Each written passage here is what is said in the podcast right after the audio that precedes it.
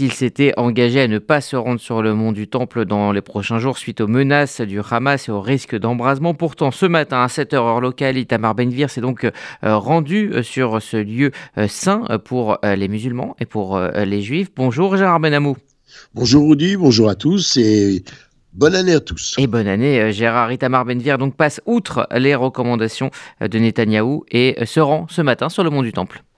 Oui, le ministre de la Sécurité nationale, Itamar Ben-Gvir, avait officiellement renoncé provisoirement à se rendre sur le site sacré pour le judaïsme du mont du Temple à Jérusalem après s'être entretenu avec le Premier ministre Benjamin Netanyahou qui considérait que cette initiative pourrait susciter de violentes réactions de la part des Palestiniens et s'avérer contre-productive des intérêts israéliens particulièrement dans le contexte actuel. Or, le veto de Netanyahou semblait bien compris par Itamar Ben-Gvir, lequel s'était promis toutefois de relever le défi pour un ministre du gouvernement de monter sur le mont du Temple, devenu également euh, l'esplanade des mosquées.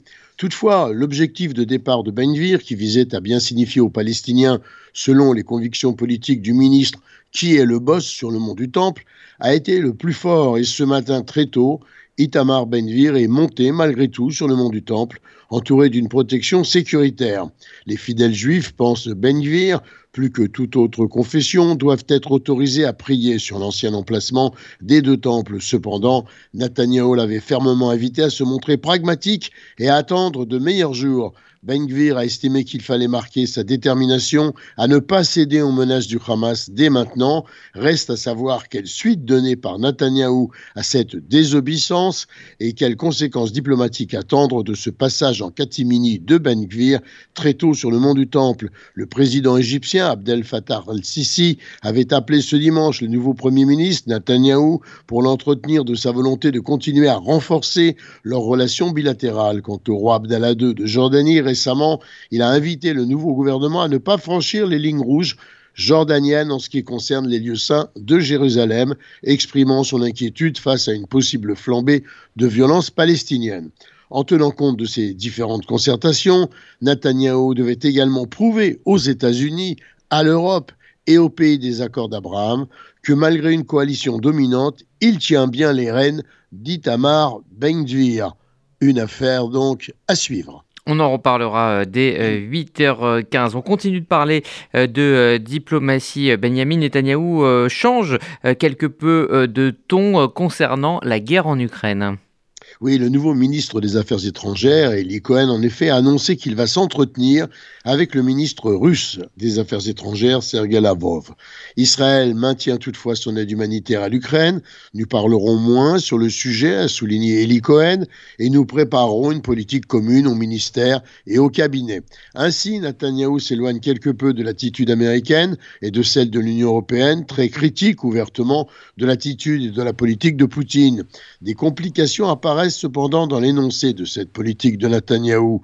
L'Iran arme la Russie et la Russie pourrait bien favoriser en définitive une plus grande pénétration iranienne en Syrie et menacer de plus près les lignes israéliennes ou encore favoriser les livraisons d'armes sophistiquées au Hezbollah en renforçant les défenses aériennes syriennes face à Israël.